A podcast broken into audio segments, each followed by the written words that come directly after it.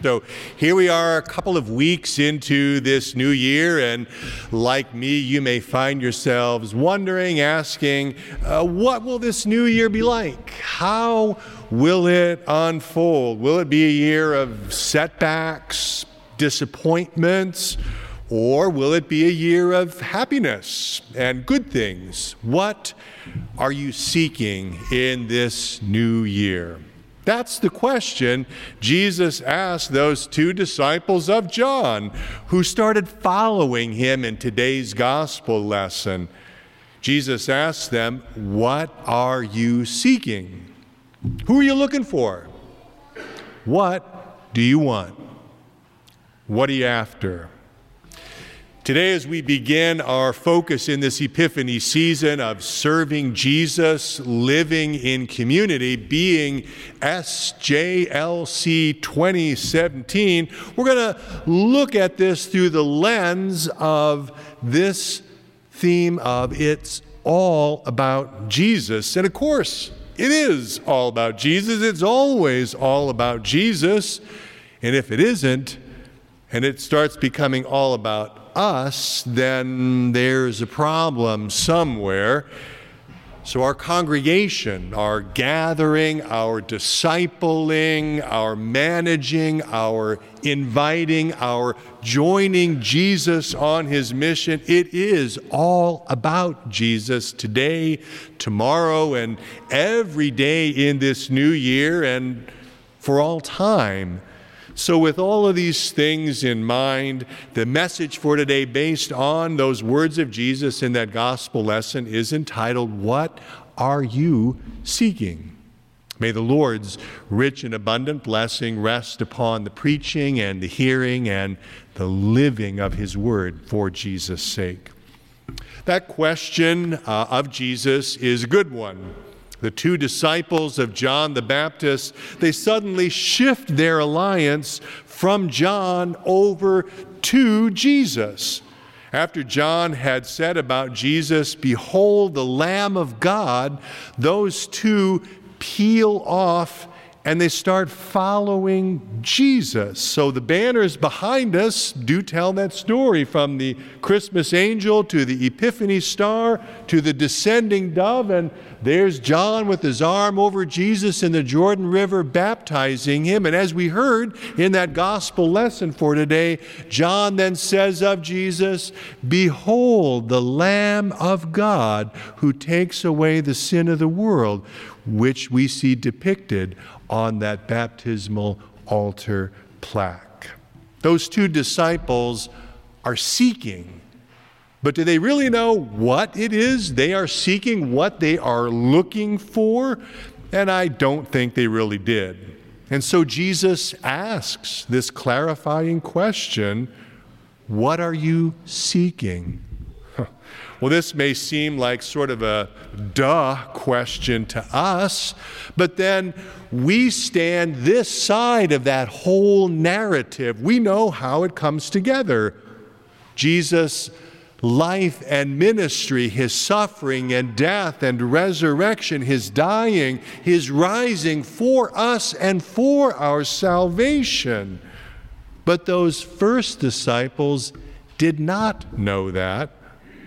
They didn't know how all of this would come together. They didn't know how that narrative would end.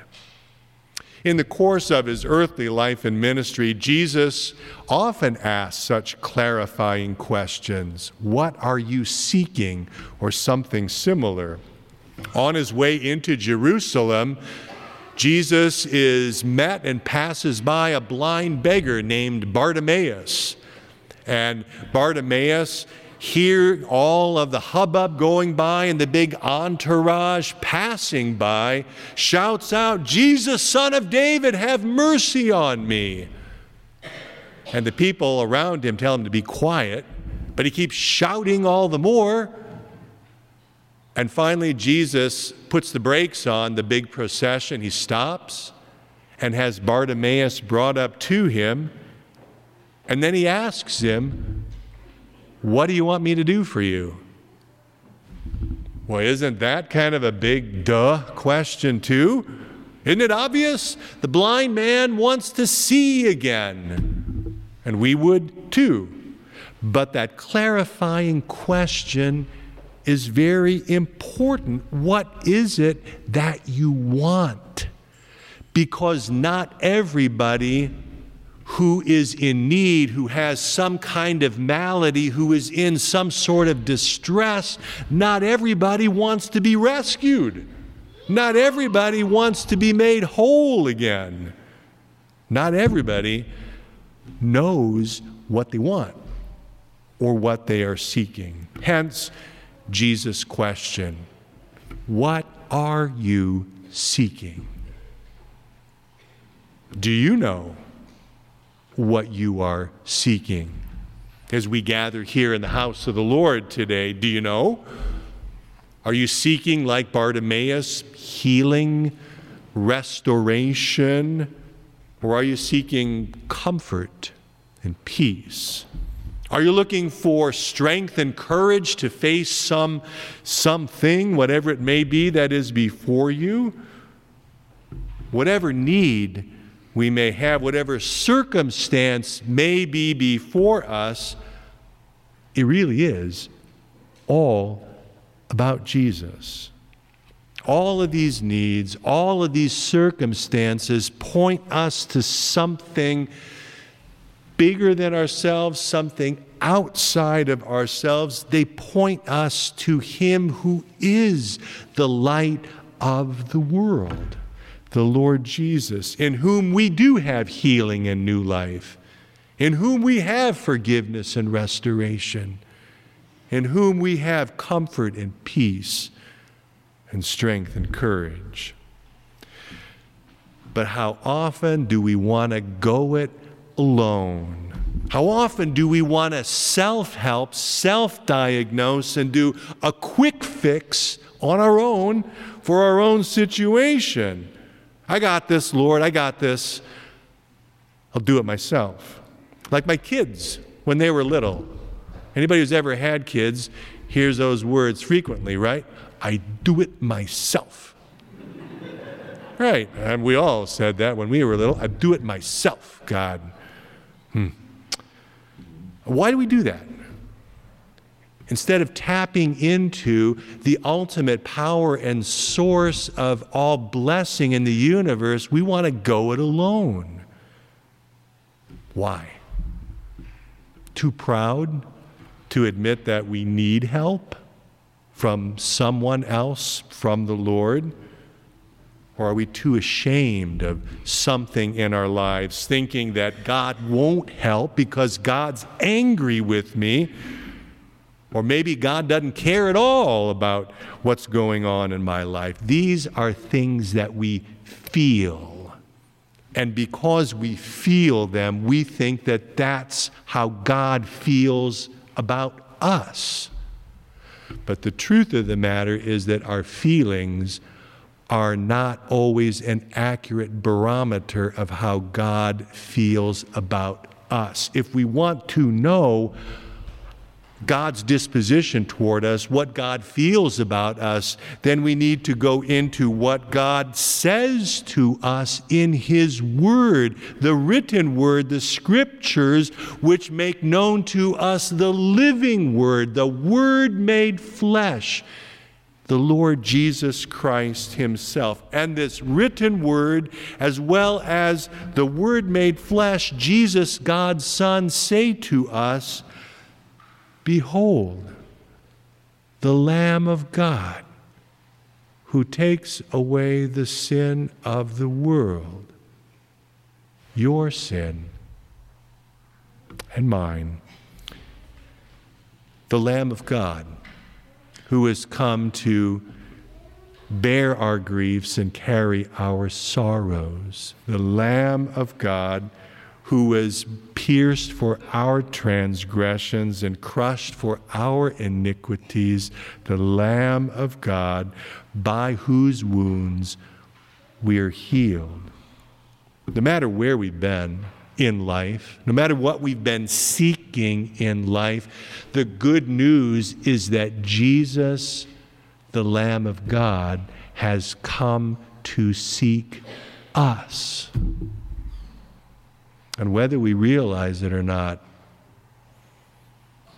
this is what we, deep within our heart, are seeking. And it is all about Jesus. As we move into this epiphany focus, serving Jesus, living in community, what are you seeking? For yourself as an individual through all of this? What are we seeking as a, as a congregation? What are we seeking for the community around us?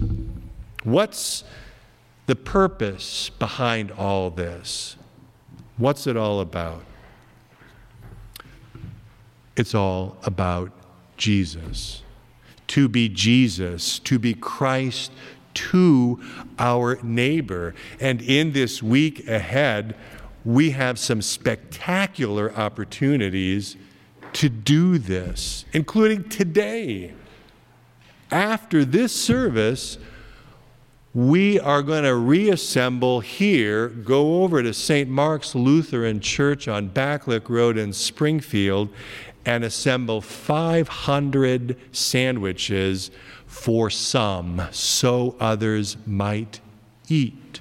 An organization that addresses hunger and homelessness in the world around us for all ages, from little kids to senior adults. We can use everybody's help. And we're going to do that. Get the 500 theme in this 500th anniversary of the Reformation. Right.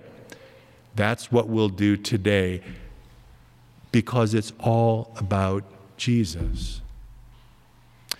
At the same service, we're going to commission uh, people from our congregation and beyond to serve in Haiti in Jesus' name in the week ahead. They'll be leaving uh, Odark 100 Wednesday morning, be gone for about a week, returning down to Haiti to see what good we can do in Jesus' name there, assembling a whole bunch of supplies for the Village of Hope school and the Little Children of Jesus orphanage, because it's all about Jesus. And let me tell you, having been there last year, you receive much more than you give in this venture. At the end of the week, next Friday, January 20th, we'll be welcoming our much anticipated refugee family. That's when they're due to arrive, a little bit earlier than what we had originally hoped for. Uh, but now we're getting things put into place through our sponsor team, working hard behind the scenes to get housing and everything ready for them, praying that all of this really will be about Jesus. And that is what it's all about. Whatever good we're permitted to do, it's all about Jesus. As he came to love and serve others, that is our same calling today. I would refer you to the Welcome Center out in the narthex where you can get information, including a prayer tent how you can be praying day by day for our Haiti servant team. You can sign up at that Welcome Center for Move Day next Friday, anticipating the arrival of our refugee family. It's all about Jesus.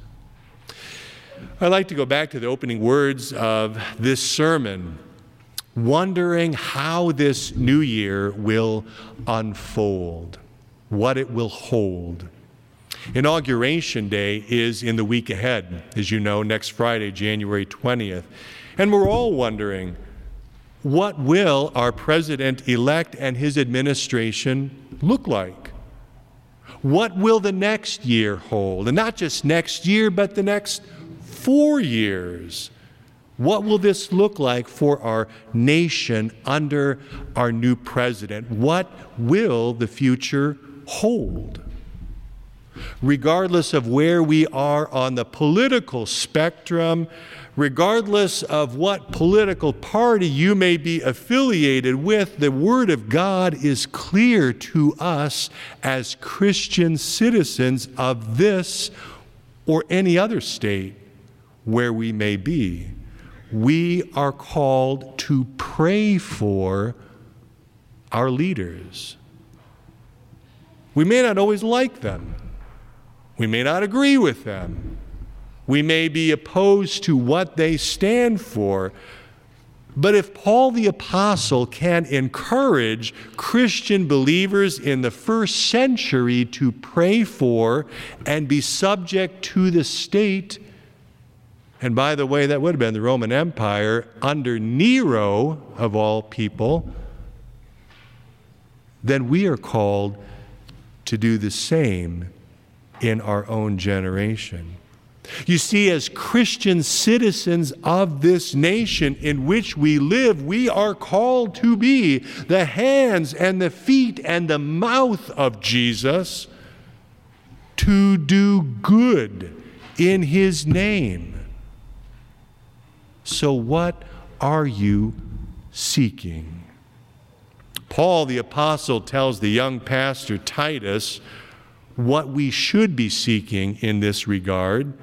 He writes to Titus Remind the believers to be submissive to rulers and authorities, to be obedient, to be ready for every good work, to speak evil of no one, to avoid quarreling, to be gentle, and to show perfect courtesy toward all people. This is just as appropriate today as it was some 2,000 years ago when Paul first wrote them.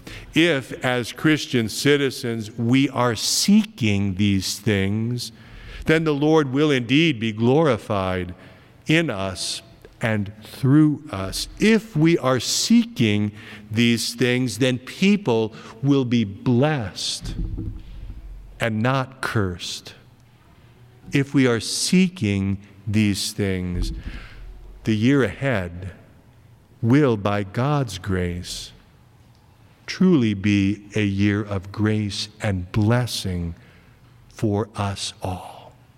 May God make it so for Jesus' sake. Amen.